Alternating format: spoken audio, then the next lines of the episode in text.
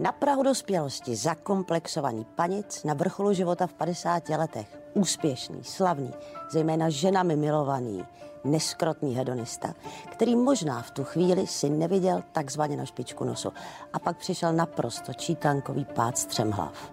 Prasklá aorta, klinická smrt, kóma, samota, deprese. To není kýč, to je skutečný životní příběh stále ještě našeho nejslavnějšího a nejprodávanějšího spisovatele Michala Vývega. A ten je mým dnešním hostem. Dobrý den, Michale. Dobrý den. Já se do toho rovnou pustím. Ta vaše touha po psaní, která začala na Prahu dospělosti, víte dneska, čím byla motivovaná? Byla to touha po slávě. A nebo je to nějaká vnitřní potřeba psát? Ono se to rodilo mnohem pomalej. Mojí nejvyšší ambicí bylo napsat povídku, kterou by mi otiskli v časopise Mladý svět. A to proč? No, protože to vlastně byla jediná realistická jaksi varianta, kterou jsem si uměl představit. Jako začínající autor si nepředstavuje, že vydá úspěšný román eh, hned na poprvé, jo, tak možná někteří takový jsou, ale já jsem teda takovým autorem nebyl. Takže fakt já jsem chtěl v Mladém světě vydat tu povídku, to se mi povedlo. V momentě, když jich tam vyšlo pět nebo deset, tak jsem si říkal, mohl bych zkusit malou knížku. A skutečně jsem napsal malou knížku, jmenovala se Názory na vraždu. Nikdo si toho moc nevšim. Tak jsem si říkal, musím napsat něco, čeho si někdo všimne. A napsal jsem báječná léta pod psa a při vší skromnosti se mi můj záměr podařil. Já se ptám vlastně na to, co je zatím. Proč má člověk potřebu psát? A proč vlastně říkáte, musí si toho někdo všimnout? Pro koho to vlastně, pro koho jste začínal psát? Protože vím, že jsou autoři, kteří píšou pro sebe. Třeba do šuplíku, pak to někdo vydá náhodou. Ale vy jste chtěl do světa. No tak uh, připustme, že my chlapi jsme většinou ambiciozní, ctižádostiví, tak jsem hledal prostě tu oblast, kde bych mohl vyniknout. Jo? Tak u mě to bylo to psaní.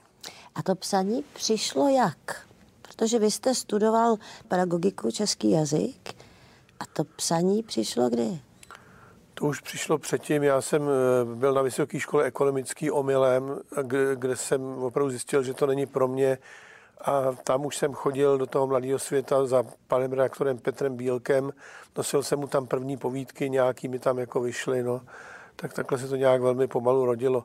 Ono to je takový, ty začátky jsou vždycky trochu trapný, protože když jsem přinesl mojí mámě svoji první povídku, Eh, podotýkám, že jsem ji přinesl jako panic a ta povídka byla o ztrátě panenství 18-leté dívky. Takže takový to bylo to zbožný přání, jakože tak moje maminka pronesla legendární větu, nechceš radši malovat? Jo, tak to prostě, to vám prostě sebevědomí nezdvihne, no, ale tak i přes takovýhle začátky jsem se teda prokousal a jako s tím spisovatelem jsem se asi teda stál, že? A ve chvíli, kdy sám o sobě říkáte, věřím, že s humorem, na Prahu dospělosti panic zakomplexovaný. A teď říkáte, že člověk musí být vypravěčem a musí být schopen být středem pozornosti. To jde dohromady? Ten zakomplexovaný kluk a pak takovýhle projev? No tak úspěchy vám zvednou sebevědomí, že jo? Když napíšete román s názvem Báječná leta podpsá, ten se stane nejprodávanější a nejslavnější knihou roku, tak prostě vám to, to sebevědomí hodně posune, no. Tak jako a pak zase spadnete třeba po letech dolů, přečtete si nějaké recenze, což jsou popravy, jo, často a tak. A, ale já vždycky říkám, nejlepší zdroj sebevědomí, nebo když se to teda povede ten text, tak to jsou autorský čtení. Protože tam se láme chleba. Tam prostě stojíte před 100 členem nebo 50 členem publikem a přečtete povídku nebo ukázku z románu a už víte, co jste napsala, protože poznáte, jak vypadá znechucený publikum a poznáte, Eh, řekněme, příjemně naladěný nebo dokonce jaksi mm, mm, potěšený publikum. Jo.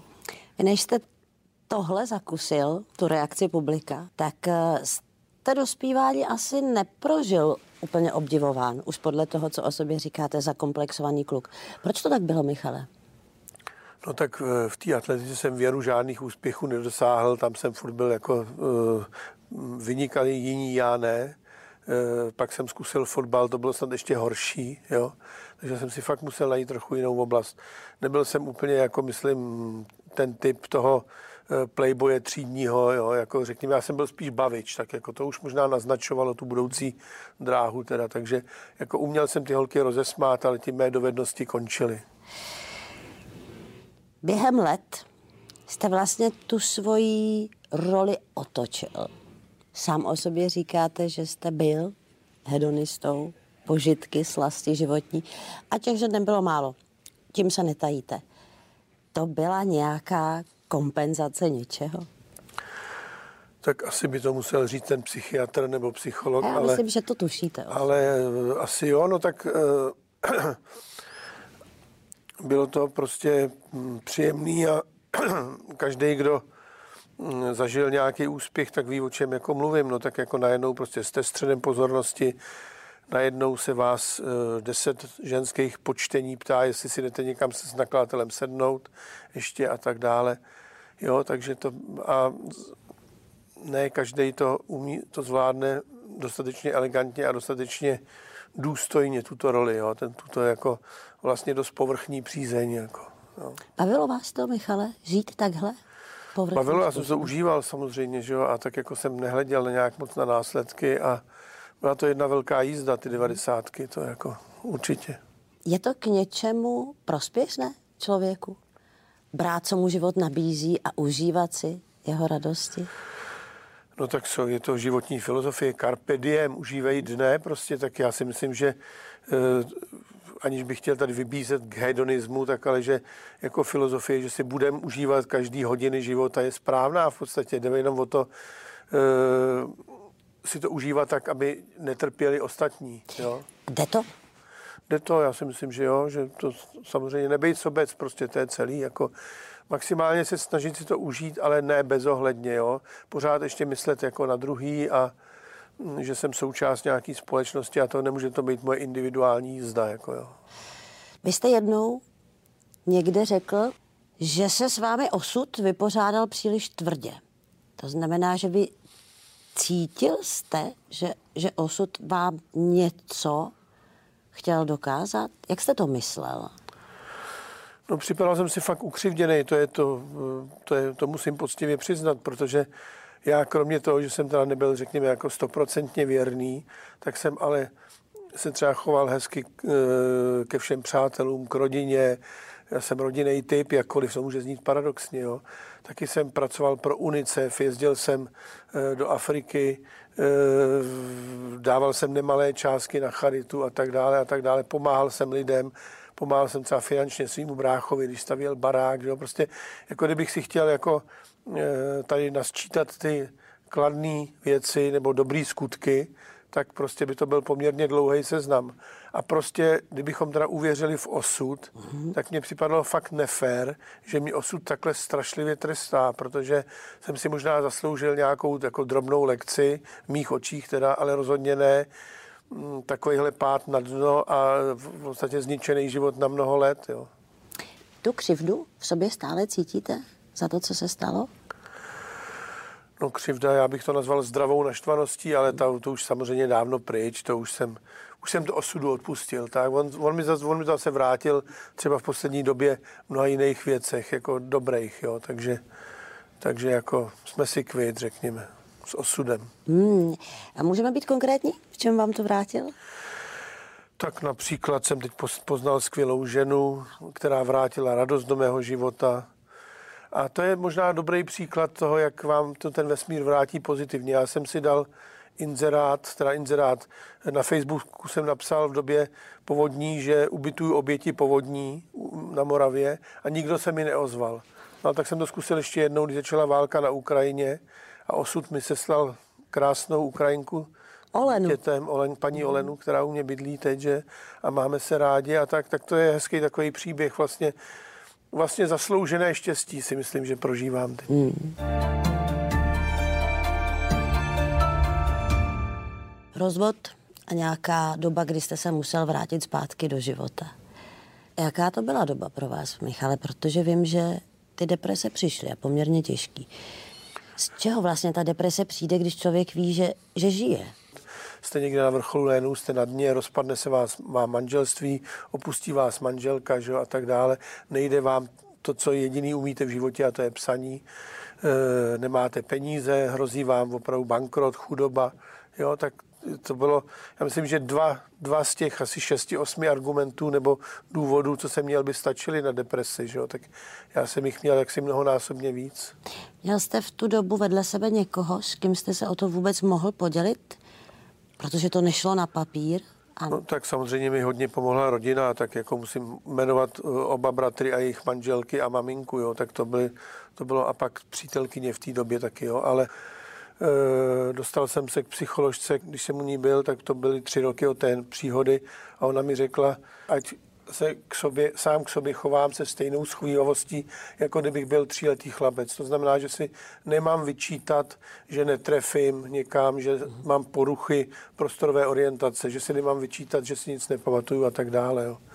Pak uh, pan profesor Chromý, psychiatr, mě hodně pomohl, jak teda medikací, tak, tak i nějakými radami k přístupu k životu a tak. No, tak uh, ale možná především ta rodina a přátelé. No. Může se z těch pocitů člověk vypsat? Lze to? Ano, tak psaní je vždycky, jako pro mě je to jednak prokázaný efekt psaní, že to je terapie. Psychiatři doporučují psaní i pacientům, kteří normálně nepíší. Jo? A mm, je taková poučka, kterou já považuji za pravdivou, napiš dobře, co jsi udělal špatně a dostane se ti rozhřešení. Mm-hmm. Tak eh, tohle bych podepsal, to platí o letčem. Lze se s věcí vypsat. Ten ufňukaný deníček, jak ho nazvali někteří recenzenti, můj život po životě, který jsem psal bezprostředně po té prasklé aortě, protože jsem nic jiného prostě schopen napsat nebyl, tak byl pro, měl pro mě velmi silný terapeutický účinek a to mi jako, ten mi hodně pomohl. Jo. A ty recenze, které přišly, ty uh, vás mrzí stále? Které přišly ufňukaný, na co myslíte? Myslím ten ufňukaný deníček. To jsem, já jsem se s tím vyrovnal jedinou odpovědí. Já jsem řekl, napsal jsem, skázal jsem tomu recenzentovi, až tobě, blbečku, praskne aorta a napíšeš skvělý deník, kde nebude ani stopa smutku a, a splínu a depresí, tak já před tebou smeknu a řeknu, že máš pravdu, ale, ale ve chvíli, kdyby ten člověk na tom byl takhle jako já, tak by nic jiného napsat nedokázal, pokud vůbec by dokázal napsat to, co jsem napsal já. Jo. Vy jste jednou někde řekl, že se po té události a vlastně člověk nutně musí chovat jinak a že, že to je vlastně jiný člověk a jiný způsob psaní. Vy se ale ke svému způsobu psaní před tou událostí vracíte. No tak ano. samozřejmě já nemůžu prostě ustrnout na tom, že jsem oběť, že jsem pacient, celoživotní pacient a tak dále. Čili já jsem, myslím, že se mi podařilo už třeba v románu e, Dula a v, v dalších eh, pře, převážně zdvořilý Leopold, že se mi podařilo vrátit humor do svého psaní, tak jako tam byl vždycky, že jo, a tak dále. Hlavně jsem to tematicky posunul někam úplně jinam. Já už prostě píšu normálně, já už píšu o jiných věcech, jo. Říkáte, vrátil se humor. Vrátil se vám v životě? Ano, eh, mý přátelé, ke kterým chodím na víno a grilovat a tak, tak by mi to snad potvrdili, že jako já jsem poměrně veselý člověk, i když to tak nemusí vypadat. A prozraďte mi, eh, než jste se vrátil k tomu svýmu stylu a psaní a zase do toho Michala Vývega původního, věřil jste tomu, že se vrátíte? Že to bude zase zpátky ten starý Michal Vývek? Humorný, sarkastický. Tak eh, první měsíce eh, jsem nevěřil vůbec ničemu. První rok jsem začal velmi opatrně věřit, že by že snad ti, co říkají, že to bude trvat tři roky, by mohli mít pravdu. Jo? A dneska už vím, že jí měli, že tak ty tři, čtyři roky byla podmínka, že se to musí člověk prostě protrpět. A po těch čtyřech, pěti letech bych byl ochoten říct, že jsem na 90% svého bývalého života. Jo? Tak dneska na 100% jsem se nedostal nikdy, ale řekněme, teď mluvím o těch paměťových handicapech a orientačních a tak dále, ale jako ve většině oblastí svého života jsem na 100% už zase, jo, takže. Zeptám se vás na to, Michale, jaká je vaše zdravotní forma teď a, a ty dozvuky, které stále jsou, tak jak se s nimi žije? Tak to jsou ty dva základní handicapy, o kterých často mluvím, když jsem na to tázán tedy. Takže to je paměť a prostorová orientace. Takže já bloudím, když jedu na dovolenou a jsem ubytován v hotelu, tak i desátý den netrefím na pokoj a musím mi doprovázet mé dcery. A je to trošku trapný, trošku ponižující, mužské sebevědomí vám to nezdvihne rozhodně. Dokážete i na tyhle historky nebo události v životě se pak podívat s humorem? Nebo to nejde? Jo, tak napsal jsem nějaké povídky, kde je ta ztráta paměti jaksi tématizována, ale nejsou to povídky moc veselý a já vlastně už nechci psát povídky, kde bude tématem ztráta paměti. Jo. Mm-hmm. Jak žijete dneska? Dneska žiju velmi dobře a spokojeně, tak jako vrátila se láska do mého života, e, mám tři skvělé dcery, e, jedna teď studuje v Dánsku, ale nicméně i tak se dost často vídáme a voláme si přes Skype a tak. E, druhá dcera, ta mladší, prostřední, mě teda často navštěvuje, ta bydlí v Letňanech, takže to není na Sázovu tak daleko, potkáváme se často. A třetí dceru mám 50 metrů od sebe, protože si postavila domeček na mé zahradě, takže, takže si nestěžuju. A jsme u psaní. Píšete stále denně? Máte svůj řád, který jste měl, dřív jste psal 8 hodin? Eh, snažím se psát každý den, eh, včetně sobota, nedělí, to zůstalo zachováno. Eh, můj větší problém dneska, než, jako, než dodržet tuhle frekvenci, je najít to téma, který mě bude bavit a u kterého vydržím ty 3, 4, 5 měsíců, co, který jsou nutné na to, aby člověk tu knížku napsal. No. Tak teďka mám rozdělaný nějaký povídky hmm. a uh, vyjde samozřejmě nová knížka. Teď to je ten už, myslím, ohlášený román uh, Carmen Schodorova. Small Gatsby a Carmen Schodorova. Bude se takhle bizarně jmenovat trošku. A je to milostný román o vztahu Čecha a Ukrajinky.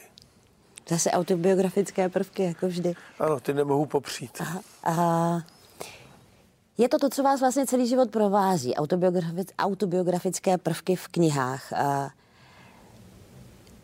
jaký je to pocit jít vlastně v téhle podobě z kůží na trh? No, bývám na to často dotazován a vlastně odpovídám vždycky stejně, že e, problém je to v případě deníku. Tam tu e, schodu s tím pisatelem toho deníku nemůžete popřít, protože logicky jste, logicky jste to vy, kdo ten deník píše, čili když napíšete například o tom, jak jste se opila a do 4 hodin do rána se motala po městě, tak jste to prostě vy a nikdo vám tu vinu ne, ne, neodpáře. Jo? To byl pomocný příklad, netvrdím, mm-hmm. že to je ukázka z mého deníku. Ale v tom románu tam se vždycky můžete schovat, i když je hlavní hrdina spisovatel, tak se ale jmenuje Oscar nebo Leopold nebo Buchví jak. A prostě vždycky můžu tvrdit, to nejsem já a taky to nejsem já. To je na motivy mého života a často ten Oscar třeba dělá věci, tak jaksi nemravný, který já jsem opravdu nikdy nedělal. A nebo se zase může ten Leopold nebo Oscar chovat lépe, než se chovám já a tak dále. Jo, čili jenom tím si naznačit, že to opravdu tam už cítím tu pohodlnou a velmi příjemnou distanc mezi sa, sebou samotným a tou postavou. A tam prostě mám svobodu, tam pak píšu, jak chci a o čem chci. Tak. Stále si ještě poznamenáváte témata? Eh, jo, je to dokonce nutný, protože když dostanu v noci nápad na povídku a když nerozsvítím, nevstanu a nejdu k tomu počítači a ten nápad si nezapíšu, bez ohledu na to, jestli jsou dvě hodiny ráno nebo pět hodin ráno, tak prostě druhý den po probuzení ten nápad nebude existovat. Jo? Čili já musím opravdu, skoro bych řekl, z existenčních důvodů překonat tu pohodlnost, ospalost a tak dále, tu nechuť začít v noci něco psát a musím rozsvítit, zapnout ten počítač a skutečně si ten námět napsat. A vy víte, v tuhle chvíli víte, jak to dopadne, nebo Ještě nevím, ještě nevím. K tomu dojdete no, ve chvíli, kdy píšete. No. Tak je to vždycky? U tvůrčího procesu? Někdy už znám pointu, jako někdy vás napadne pointa dřív, než vlastně e, víte, jak to celý bude, ta povídka, jaká bude kompozice a tak dále, sižet teda té povídky a někdy, někdy naopak máte jakoby motiv nějaký, ale nevíte, jak to zakončit a teprve to dohráváte potom. No. Stalo se vám během vaší kariéry, Michale, že jste napsal román nebo nějaké své dílo s tím, že jste věděl, tohle bude bestseller a podle toho ji píšete? Když jsem dopsal báječná leta podpsal, tak jsem měl takový jako neurčitý tušení, že by tohle mohla být ta, ta rozhodující kniha. A to tušení se potvrdilo, ale nebylo to nic víc než tušení. Jo? Prostě nikdy nemáte jistotu. Když napsala Rowlingová své knihy, první knihy, absolutně nemohla tušit, a přiznává to v rozhovorech, že netušila samozřejmě, že to mohla mít takový to neurčitý chvění, doufání, že cítíte, že jste se trefili do něčeho podstatného, že, jste, že se vám to fakt povedlo, jo? ale mm, jistotu nemáte nikdy, víru nemůžete mít nikdy. No. Je vám dneska někdy v nějakých chvílích líto toho, že ta doba té velké slávy Michala Vývega už tady jednou byla a že už možná nebude? No já to malinko posunu. Mně je spíš líto, že ta doba velké slávy literatury skončila jako obecně, jo, protože vemte si, že já jsem začal vydávat knížky v 90. letech, kdy ještě jsme všichni viděli ve čtvrtek dlouhé fronty před knihkupectvími a kdy se čekalo na novou knížku Škvoreckýho nebo Hrabala, jo. Stály se i fronty na báječná léta při vší skromnosti, že jo. No a Eh, dneska samozřejmě ty náklady šly dramaticky dolů. Jestliže jsem prodal ještě v roce 95 nebo v 90. letech teda 300 tisíc, 350 tisíc účastníků zájezdu, samozřejmě i díky tomu, že to bylo, eh, jak si, že z toho vznikl úspěšný film a tak a ten k tomu přitáhl další čtenáře, tak uh, něco takového je dneska absolutně nepředstavitelný. Jako nikdo tady není takový, kdo by prodal 350 tisíc výtisků. A vám osobně? Je vám to líto? No tak mě a mému bankéři je to samozřejmě líto, jako, protože ty příjmy šly taky teda desetinásobně, dvacetinásobně dolů, ale mm, e, prostě musíme to brát jako dátu. Můžeme to brát z opačného úhlu pohledu jako štěstí, že, se nám, že jsme ještě zažili tu dobu, kdy spisovatelé byli slavní a jejich knihy se prodávaly to, o čem jsme se bavili, že provázelo velkou část vašeho života, že jste to sebevědomí nabýval ze svého úspěchu jakožto spisovatele. Teď je to možná trošku jinak, nicméně vracíte se zpátky. A co vám ten pocit vlastní hodnoty dává dneska? Že jsem se chytil jako spisovatel, jo. No tak je to nějaký pevný bod v mém životě. Vemte si, že já jsem 30 let nebo jak dlouho na volné noze 30 let se tím psaním úspěšně živím, jo? Ne, ne, nemám, nepostavil jsem si vily a nelítám každý rok na Maledivy, ale byl jsem na Maledivách a dům jsem si postavil. A e, když přijdu někam do kavárny s dcerama, tak musím říct, že mé ješitnosti dělá dobře, když přijde prostě paní a před těma dcerama si řekne od podpise o fotku a tak. Prostě mám pocit, že jsem něco málo dokázal, že jsem to jako někam dotáhl, že z toho zakomplexovaného brýlatého panice, o kterém jsme se tady bavili na začátku, tak eh, že se stal někdo, naštěstí někdo jiný, no, tak jako... Tak, že jsem svou životní šanci nepropás takhle, že jsem prostě ten dar života nějakým způsobem využil. Takže to mě, tohle mě nějakým základním způsobem uspokojuje. Hmm. Máte ještě nějakou velkou touhu co v životě Moje touhy, abych tak řekl, obecně slábnou a to všechny, ale jako pořád ještě nějaké jaksi rezidium tam dostatečné zůstává, ale nicméně já vždycky říkám, já bych, si, já bych se ve svých vlastních představách bych se rouhal, kdybych si nárokoval ještě dosažení nějakých jaksi dalších cílů. Co já bych si, jako už by byly nere, tak nerealistický ty cíle. Vím, že jak si uh, Nobelovu cenu za literaturu nedostanu. Jo? A mm, ani jiné ceny možná literární nedostanu, ale jako já jsem si ten úspěch užil jako a e, vlastně naplnil vrchovatě. Jo? Jako, záleží, jak vysoko si nastavíte tu laťku. Já nejsem megaloman, takže jako, já jsem si svý cíle splnil. Tak já vám, Michale, přeju, ať se psaní daří dál, ať je tady možná další bestseller sfilmovaný, ať se daří v osobním životě. Ať máte pevné zdraví a radost a humor. A děkuji za rozhovor. Rádo se stalo.